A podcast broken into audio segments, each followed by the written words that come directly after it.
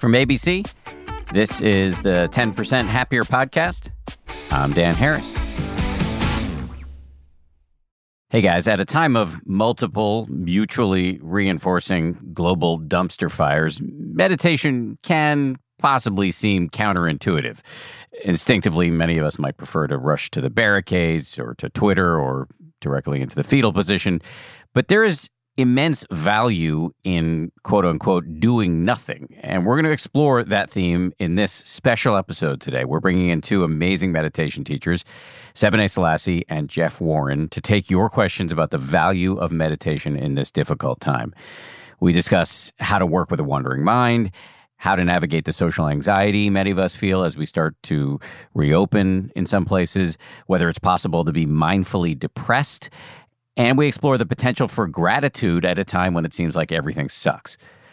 The reason we're doing this special edition of the show is that we at the 10% Happier Company are about to launch the Summer Sanity Challenge. It's a free 21 day meditation challenge starting on July 27th. Every day during the challenge, you'll get a short video followed by a free guided meditation. And the whole goal here is to help you establish or reboot or reinvigorate your meditation habit. You can do this solo, or you can invite your friends and family and see everybody's progress. Before we start the episode, special thanks to Seb and Jeff because we actually recorded this episode twice. We had planned to launch this challenge, some of you may remember, back in early June, but then with the racial justice uprisings happening across America, we decided to press pause and reimagine the entire challenge, and hence this episode. So here we go with Sebene Selassie and Jeff Warren. All right. Sebene, Jeff, greetings to both of you. Hi, Dan. Hi, Jeff. Very happy to be here with you too. Yeah, I'm. Uh, it's always actually a big boost of dopamine for me to see your faces.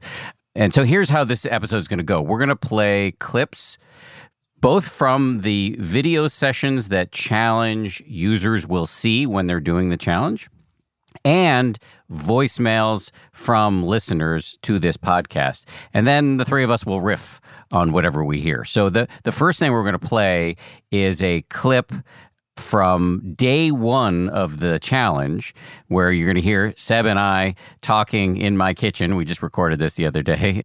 And then we'll talk a little bit about what Seb and I have just talked about on the video clip, if that makes any sense. Anyway, so here's the video clip. Just as evidence of what a difficult time we're living in. We're sitting 15 feet apart for social distancing purposes.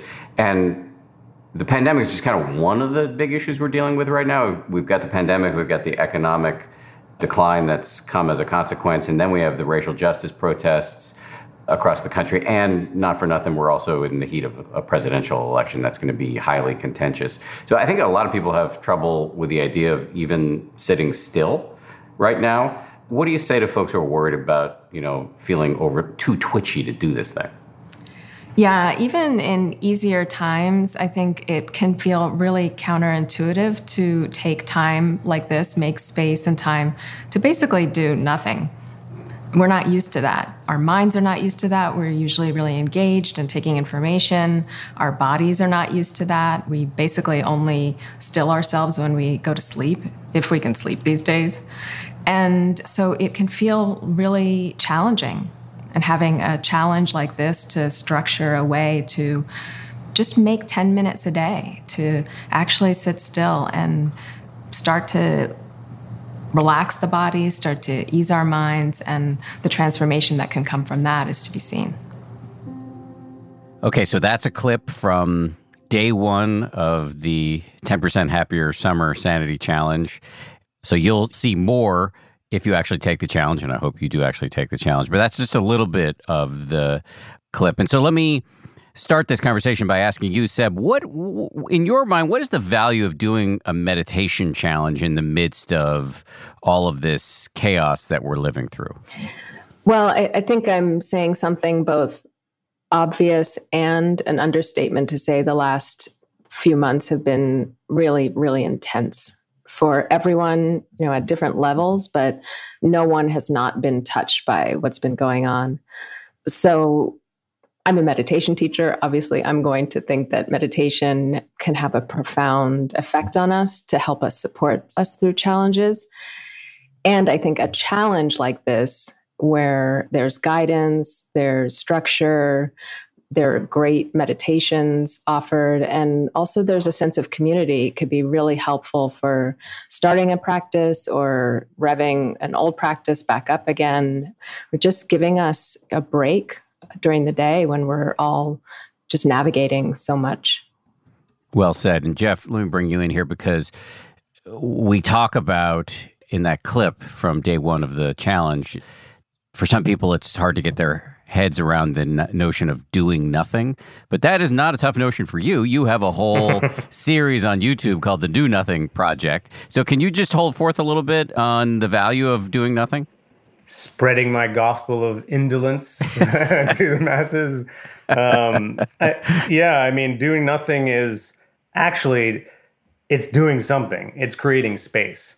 It's what allows us to reset.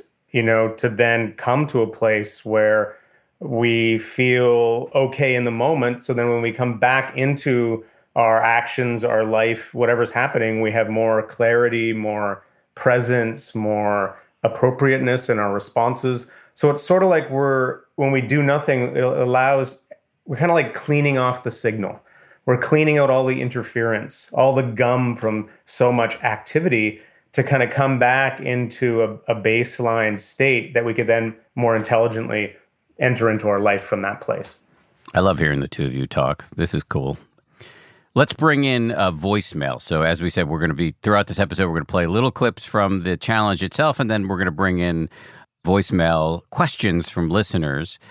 Here's the first question Hello. Now that restrictions have been loosening up where I live, uh, we're allowed to go out and meet other people, obviously with uh, social distancing. But having been sheltering in place for so long, I'm actually in a bit of a panic about uh, going out and seeing friends, even with social distancing. How do I get through that? This is such a great question. And Seb, I want to go to you first on this question, in part because I'm in the middle of reading your forthcoming book, which is called You Belong and is really good. And we're going to do a whole episode on the book. But in the book, you refer a couple times to yourself as awkward, which I've never actually seen you be awkward, but uh, clearly that's going on for you somewhere. So, what I hear in that question is social anxiety. Is meditation, in your view, useful on this score? Absolutely. And, you know, my inner teenager is feeling very held and seen right now. So I appreciate that.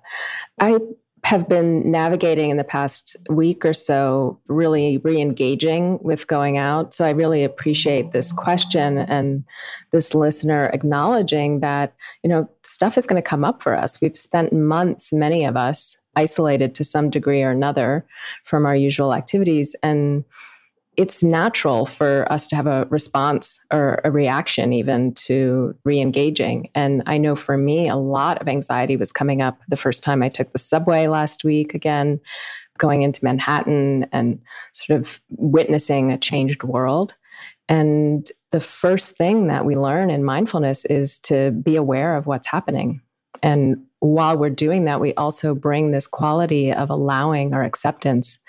And so this listener is really already doing the practice to be aware that anxiety is arising. And the challenge sometimes is to not react in judgment or trying to push away or change things, basically to bring tension to it. So we want to bring attention to it, but not tenseness. So bringing that quality of just kindness to ourselves is really important and that's been the thing that's changed so much for me the anxiety that i that i deal with. Jeff what do you say about the social anxiety and, and the value of meditation there? Well i mean just to respond to the listener's question i just think first of all it's normal to be worried about this because we got all these messages about how dangerous it was to go out for so long and now we're getting messages that oh it's okay to go out in these certain circumstances or these kinds of ways so that can be a bit of a disconnect. So I think it's normal for people to feel anxious.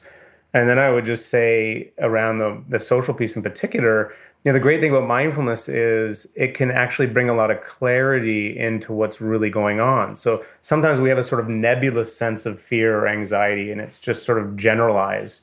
But if you actually bring it, you know, in this case, the the uh, listeners worried about you know meeting their friends. Well, maybe there's a specific thing that they're worried about. Like maybe actually. I know maybe they're worried that their friends are going to give them a big hug and they feel like they're too polite to say, no, I don't want to do that. I'm uncomfortable with that. And so if you can kind of drill down into that anxiousness and get clear about what specifically you're worried about, then you may be able to make take some action that can make you feel better. Like, you know, call your friends and say, okay, so let's just agree on our protocol here. You know, I need to know that we're going to be two meters apart or whatever. So, I mean, maybe it's a different thing, but just the more specificity you can bring using the practice, the more, the, the better you can then create a response, the more appropriate response.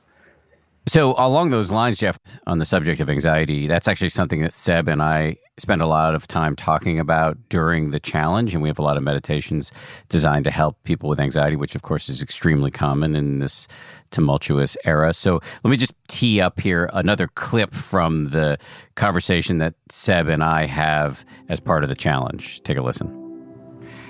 Yesterday, I was telling the story uh, about this little mantra that I got from Joseph Goldstein that when I'm worrying about something, maybe ask myself the question, is this useful? Which can kind of uh, jar me out of repetitive rumination.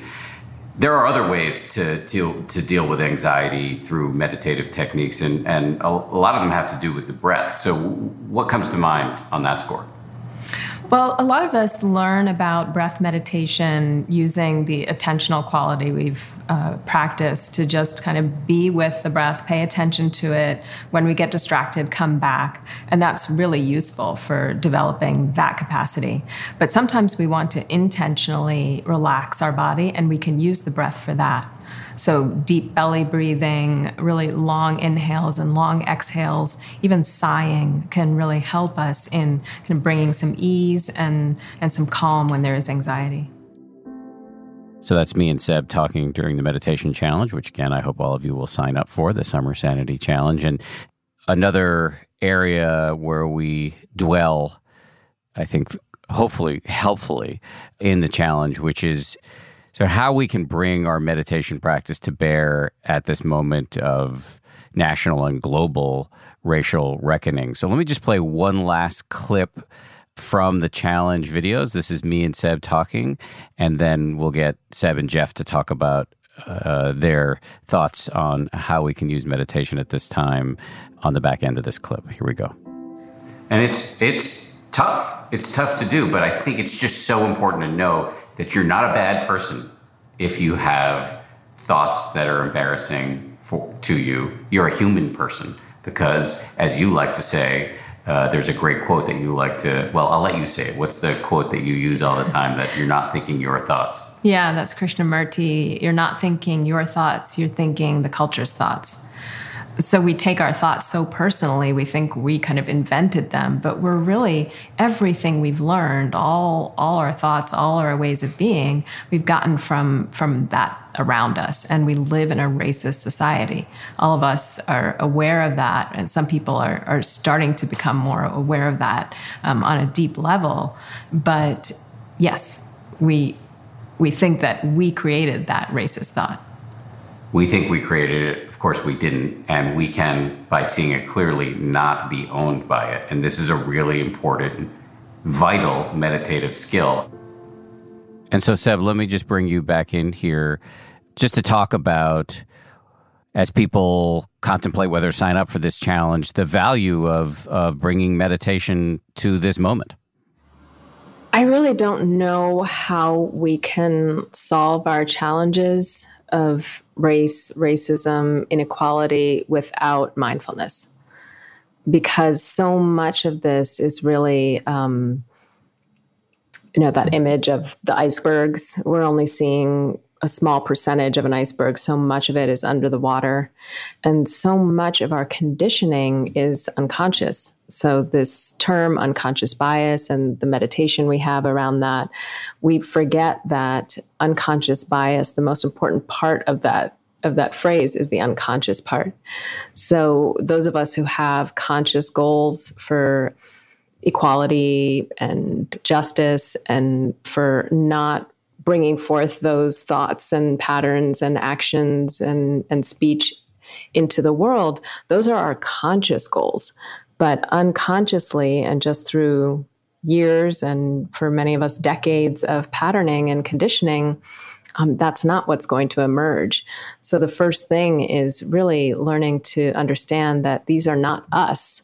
They're just our patterning. They're not um, necessarily, as I like to say, that doesn't mean that we're a bad person. It means we're a human person, that we have these patterns and conditioning. And the practice helps us see that.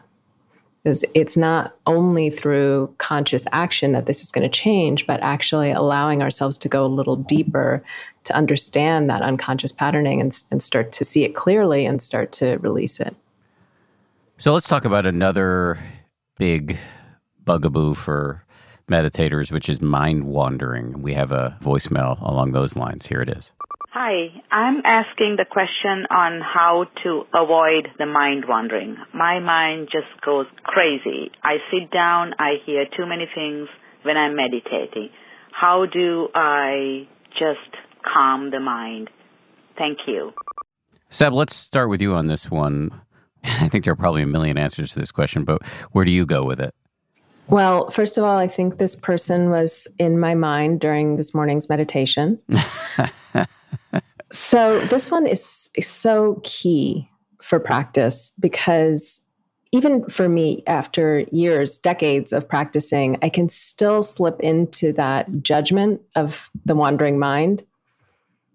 It's wonderful to have sort of gathered, concentrated, peaceful meditations, but that's not a goal it's a byproduct of our circumstances, you know, and sometimes the mind is peaceful and not wandering, and sometimes it is. And both of those are natural. And our task and really our entire aspiration here is to be able to bring awareness to whatever is happening. So when I slip into that judging mind, I know that's really judging of my mind wandering. I know that's an opportunity for me to kind of relax recognize that I'm aware. Once I know it's happening, I'm not lost in the wandering. I'm actually bringing a certain amount of attention and mindfulness to it. And then to really just allow that. When I slip into that attitude of thinking this shouldn't be happening, then there's another opportunity to allow and relax. So it's that process over and over again. And getting really, really comfortable with that process is the practice. Jeff, do you want to add anything? Just welcome to the human condition. Your mind wanders. That's what minds do. It's the glorious, beautiful, creative thing that is a mind. I do have a kind of judo move that I use when I have a lot of mind wandering, which is sometimes I actually meditate on the thoughts themselves. So noticing the auditory part of it, the visual part of it, and just watching them and being curious about them can sometimes make them cool out right there because uh, it's like they get shy or something. And then there's also a thing sometimes where you can kind of notice the, the gaps or the pauses between the thoughts. And then that gets really interesting. That can suddenly you're tuning into there is actually more space in there than I realized. And those the more you notice them, the wider those spaces get, the more you notice them in other contexts too. So having lots of thoughts can actually be a really rich opportunity within a meditation context yeah, we do a lot of guided meditations within the challenge itself about, you know, mind wandering. And just to expand on that slightly, we will also be featuring meditations in the challenge that specifically deal with mind wandering and the kind of mind wandering that a lot of us are experiencing during these difficult times. And speaking of these difficult times, there's a question that was sent in via voicemail to us about depression. So let's play that one. My question is, um, since everything's been shut down and following the news and as a result of just all of it combined, found myself being quite depressed over the last uh, month. It'll come and go and um, so I'm wondering what the uh, what the strategy should be for being mindfully depressed. How to how to go about practicing mindfulness um, and respecting depression and not judging oneself because of it, um, and how to, you know, try to mindfully cope in times of isolation and quarantine. Thank you. Jeff, let me start with you on this one because you've been very open and candid, and I think in a really useful way about your own mental health challenges. And I'll just say that for me, for sure, there have been periods during the past four months where just those beginning tendrils of the what's sometimes referred to as the black dog of depression i can feel those tendrils start to come up. Luckily it hasn't hasn't been much much more than that. But i've struggled a little bit with how to do that mindfully rather than just run away from it. What do you think? Yeah well it's a learning process. I would say the most the biggest insight i've had around this is recognizing when that depression is just a natural and normal response to what's going on in the world and that that it's a normal response to be bummed out about it and when it goes into a place of being really more chronic and extended and like there's almost a sense in which I'm keeping it going so I can unpack that in a moment. But the main thing is how I deal with these downs is I naturalize them that means I recognize that this is my body's attempt to just kind of get quiet and rest. It doesn't have the same amount of energy as it normally does.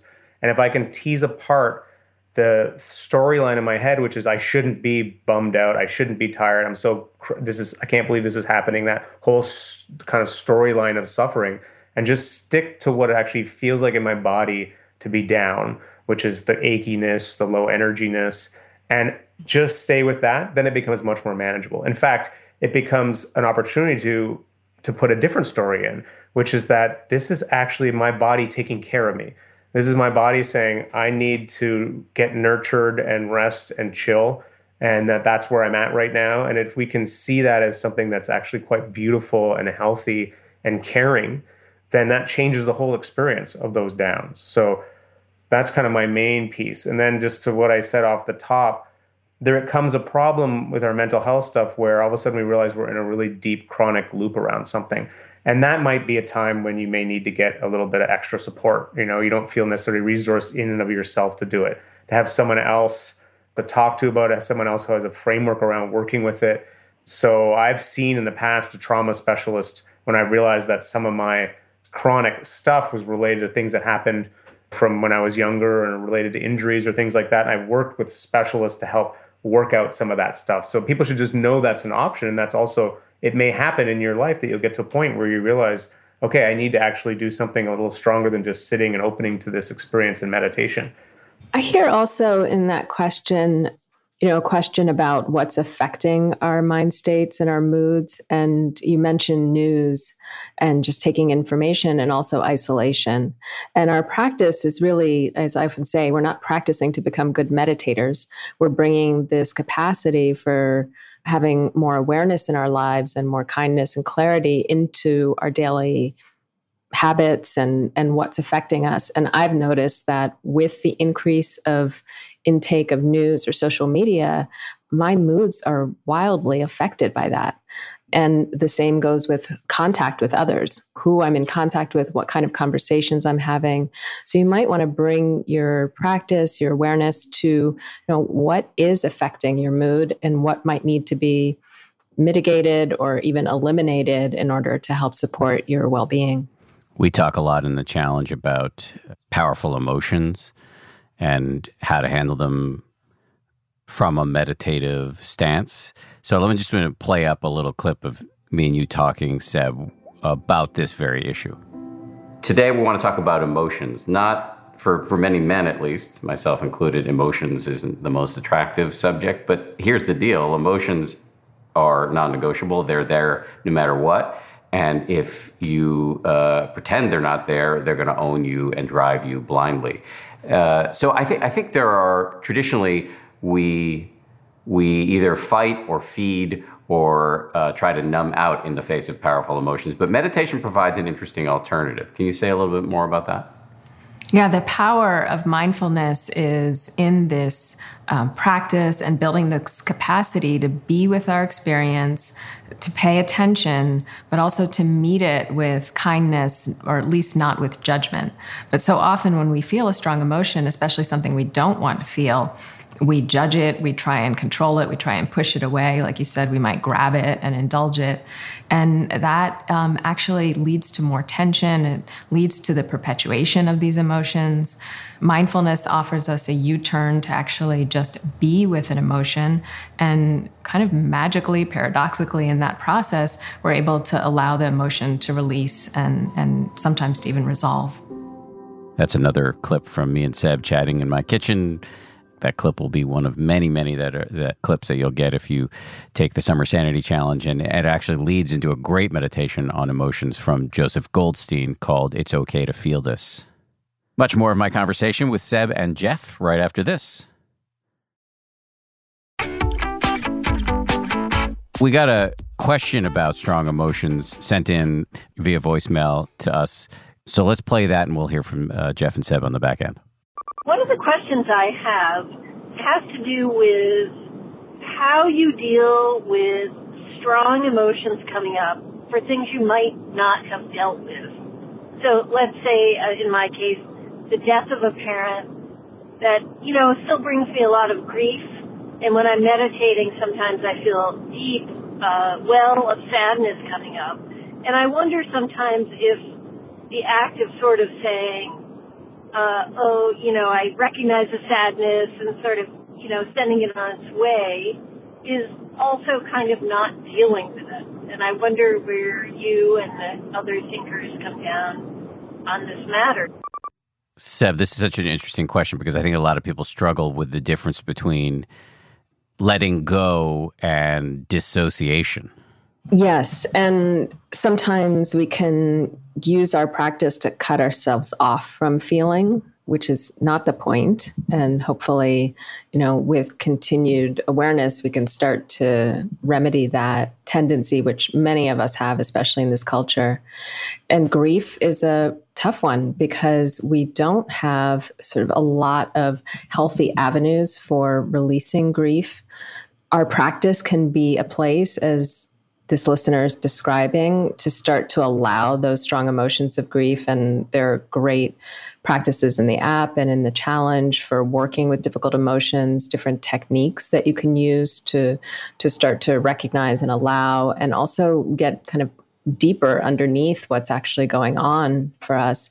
And again, this practice helps us bring our awareness into daily life. And um, sometimes we need to process grief in very particular ways. We need therapeutic processes. Um, we might need more kind of community ritual processes. Grief is very complex. And so to try and resolve it all on the cushion or in our formal practice, I think is, is putting too much pressure on it. So let's go to the practical now to lighten things up just slightly. There's a, a, very practical question that was sent in from a listener named Julie. Here we go with that. I am new to this world of 10% happier. So my question is, are guided meditations inferior to meditations that are not guided? I have some judgment. I have discovered that guided meditations aren't real meditation. So I'd love to get your opinion. All right. So guided meditations, um, you should take whatever any of us says with a grain of salt because we are all involved with a guided meditation app. Welcome, first of all, to the world of inferior meditation guidance and inferior meditations more generally. Um, uh, yeah. So, I mean, I think it's they're both great. Uh, you know, it's sort of apples and oranges. They're both slightly different they both have advantages and they both can have disadvantages sometimes. So I think it's useful to be able to have a facility in both. The great thing about a guided practice is sometimes it can, first of all, not all guided practices are the same. We explore all kinds of different themes and different techniques and sort of approaches. And a guided practice that has some structure can help you orient to things you may not do on your own, that you may not ever think to notice. And on top of it, it can be a kind of it creates a, a structure that allows you to that prevents you from wandering more than you might wander on your own. I know if you're me and I'm meditating on my own, God knows where my mind goes sometimes. So there's a lot of reasons for doing a guided practice. On the other hand, it's also useful to know how to just sit on your own and not have to depend on it because the whole point of meditation is eventually it becomes a set of skills that bleeds out into every part of your life. And so it is to know how meditation is working, to know how to make the necessary corrections in your own mind and body on your own and then out in life is a very, very useful skill. And the guided practice can help teach you that. And the, the practicing on your own can be a forum where you're also exploring that. So I, that's my rather elaborate answer. They're, they're both fine. Well, uh, someone who did all of the challenge meditations in preparation for our shoot the other day, Dan, I was just absolutely amazed at the power of these meditations. I don't often listen to guided meditations. I do sometimes in the 10% Hap because they're such great teachers. But it was really amazing. For about a week, I only did guided meditations. I even listened to my own, which is really weird. It's just so bizarre to listen to your own voice guiding you. And it's it's humbling and kind of horrible. But it really was sort of a different practice to really attentively listen to the guidance and allow it to take me somewhere. Because um, we can get stuck in ruts when we are just kind of doing our own practice over and over again.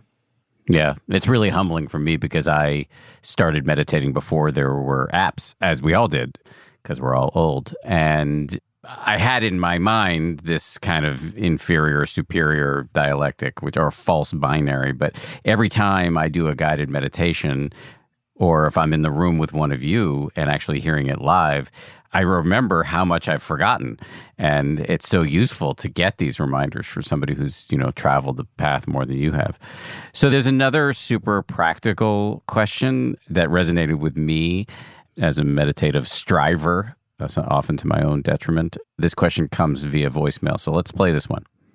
So, oftentimes when I meditate, regardless of the length of time, I feel like it wasn't long enough.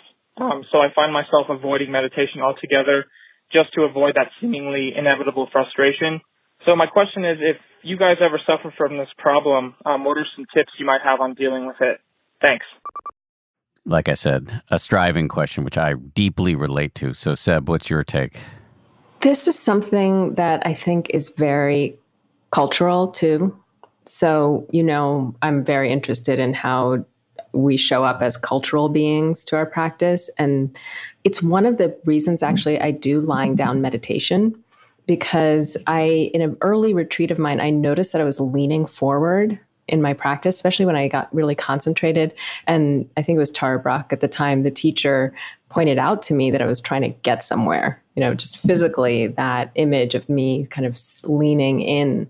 And that's, you know, that is this culture. We are constantly trying to make something happen, trying to do something. And as Jeff so beautifully described, this practice is so much about doing nothing. So it's kind of built into our systems because of the way we've been conditioned and trained. So finding ways to continually and as a process over and over again allow ourselves to release, to relax, to let go. And we need to understand ourselves. You know, there's that metaphor of practice being like tuning an, an instrument, a stringed instrument. So if you've ever tuned a violin or guitar, if it's too tight, it's going to snap and it's going to give you a really sharp note. But we also don't want to get too loose, right? And so we have to constantly be in that process of balancing. And we talk a lot about this in the challenge, you and I, Dan, of you know what is balancing in the practice. So I can relate too. I'll just sometimes it's helpful when I'm in a similar experience, which I have, and certainly when I was younger, I think about the skills based approach to practice that, you know, just the act of sitting and trying to open to experience, that's building up this equanimity muscle, trying to be aware and notice what's happening, that's building up my clarity, trying to stay on track, mind wandering, coming back, that's building up concentration. And that's building up regardless of what's happening in the sit and regardless of how long or short I sit. So to know that the meditation is, quote, working even in these short meditations, even in meditations that don't feel like they're maybe as settling or as comfortable as you would want them to, is that kind of takes care of that whole question in a way. You recognize that every meditation is progress in a sense, if you want that progress model. Okay, but Jeff, just to play devil's advocate here, this episode is designed to encourage people to do the challenge, but can't a challenge, I mean, the very word challenge, isn't that, you know, sort of catnip for the striving mind? And So, how do we handle doing a 21 day challenge without having that drive us crazy? You know, I, I'm, I got to do every one of these 21 days and I need to do X number of minutes, et cetera, et cetera. What are your thoughts on how to work with that kind of thinking? Well, I just think of what Seb already said, you know, about getting that right, having that balance. It's all about using the impetus and, and the structure of the challenge to try to do it and having an intention around that and using some of that energy. And that's terrific. And it's, it can be a great goad and impetus. But on the other hand, having a kind of relaxed attitude about it. It may well happen that you'll have a day or two that you'll miss, and you don't want to get so bent out of shape on it. So you kind of need to have perspective around it as well. So use the good of it and try to notice when you're slipping into the bad of it, I guess is what I'm saying. Let's cue up a listener voicemail along those lines. Here it is. So I have two questions for you. The first is a basic one, which is that whenever I try to notice my breath, you know, during the meditation, what I realize is that the act of noticing seemed to be controlling the pace and the depth of the breath. So I wonder if you have any advice for getting out of that breath controlling mode. I also have a second question, which is that, um, one of my favorite meditations from Jeff is one called centeredness, in which you teach uh, one of the techniques is uh, to breathe into the belly as a way of centering oneself. But whenever I try this, I, I just feel like so much more breath, like air is in the chest area, and it's almost like this cylindrical shape where not very much air ends up in the belly at all. So I was wondering whether either of you could, um, you know, comment a bit on the belly breathing technique. So, Jeff, there's so much here. There are the questions that she asked. And then there's also the fact that for some people, the breath is just super triggering because COVID has pulmonary implications and because some of the final words of George Floyd were, I can't breathe. So, can you just talk about all of this trickiness when it comes to the breath? Yeah.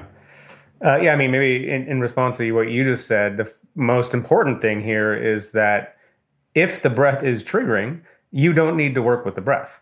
You can work with a different object. You know, you can work with sound, you can work with the feeling in the hands or the sense of the whole posture sitting. So, and it's actually pretty normal. I've found probably in over the years that, you know, maybe even a quarter of people that I meet who meditate find some there's some kind of challenge around working with the breath.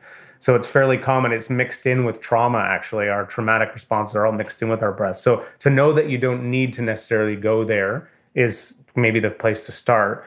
And then I can unpack a little more about the breath, like that. So that question is it's a great question in the first part of it, the thing about controlling the breath. That's actually very common too. I hear that a lot where people find that the act of noticing is sort of entraining the breath itself. And it's actually a stage in practice that's so common. And at least some practitioners talk about it as a stage. So I would say the issue thing there is don't make it a problem if that's happening, fine. Just don't worry about it. Just observe the breath and observe yourself controlling it, like without an attitude of it being a big deal. And that can often sort of start to get well, a couple things can happen there. Sometimes it can just sort of work itself out. If you don't make a big deal out of the controlling, the controllingness kind of falls away. But the other thing that can happen is you can start to actually see where you're you are coupling with the breath, where the your um, desire to change or to anticipating it, whatever it is, whatever that's gumming your attention up on your breath, you can start to see more clearly where that's happening. And then you can get a genuine insight, which is wow, I'm interfering with this process. And if I bring my attention and my equanimity and my patience to this, there can be a kind of release that can end up being quite significant. So it's an opportunity there as well. And then I guess I would just say to the second part, that's also very common when we start to bring our attention into what is the experience of breathing in the body, we can start to notice where there is actually some constriction, that it doesn't feel like there's this full, natural, easeful breath, that we maybe it's more easy to breathe into the chest, or maybe it's more easy to breathe into the belly or the sides. And some of our patterns of kind of trauma and challenge are trapped in the way we breathe. So we may be a, a, high breath breather, for example, and that and we may be someone who has a lot of quite a bit of anxiety. We notice we're always breathing in the upper chest. There's a relationship there. So as you begin to open up the breath capacity and start to breathe more deliberately into the belly, then you can actually begin to address that anxiety. And it, it just unfolds from there. So it's a really rich exploration. There's a lot to explore.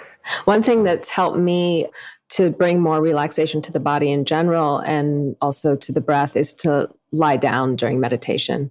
So when I'm lying down, you know, there's no it's very hard to have constriction in the body. Often, when we're sitting up, there's some tension being held, even in just trying to sit upright, because we know that we're supposed to sit straight upright when we're meditating. And so that can even add tension. So you might want to try that. Well said. And Jeff, do you have any anything you want to add before we close? Well, I just feel like Sebene said it so beautifully. I would just maybe the only thing to add is just the self compassion piece, the compassion and the self compassion you know that and then the ways we generate that compassion. You know we generate it from meditation. We also generate it from reading reading narratives learning hearing people's stories. Like i've been i feel like this has been such an amazing time for education. Just like the number of books i've read on this subject now that it's just expanded my learning in such a huge way. And that's a great way to also expand your insight expand your compassion and for myself i need to remember when i come up against what seem like these biases. And when I hear these happening all around me, I need to remember this very core, I guess, practice understanding, which is that we're brilliance obscured by ignorance, and that there's this something indelible and dignified and beautiful in everyone. And I, I just think that that has to be there alongside with the clarity. There has to be that deeply compassionate understanding so James Baldwin had this amazing line, and he said, quote, every human being is an unprecedented miracle. One tries to treat them as the miracles they are, while trying to protect oneself against the disasters they've become. So that double edge of the simultaneously being able to entertain understand that there's this beautiful thing about being human and then there's this very real thing that happens in our conditioning and that we're never gonna the, the job of seeing into that on an individual level and on a cultural level is never over. Incredible way to close this. Yes. Reminds me of the Tibetan phrase for enlightenment that I'm always quoting on this show, which is, um, I think it roughly translates into a clearing away and a bringing forth. Many ways of saying the same thing, I think.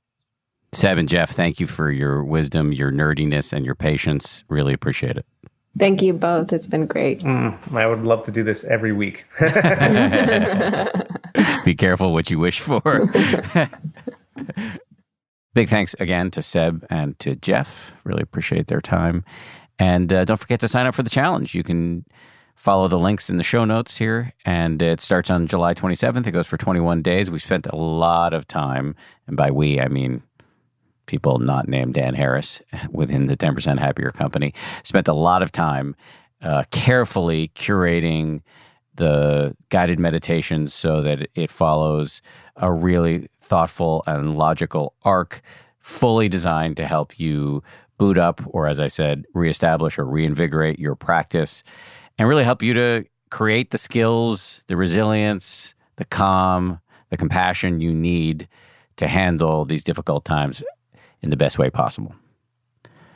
I want to thank the team who worked so hard to put this show together. Samuel Johns is our senior producer. Marissa Schneiderman is our producer. Our sound designers are Matt Boynton and Anya Sheshik of Ultraviolet Audio. Maria Wortel is our production coordinator. We get an enormous amount of input from TPH comrades such as Jen Poyant, Nate Toby, Ben Rubin, Liz Levin, and finally, as always, big thank you to Ryan Kessler and Josh Cohan from ABC News. We'll see you on Wednesday for a fresh episode.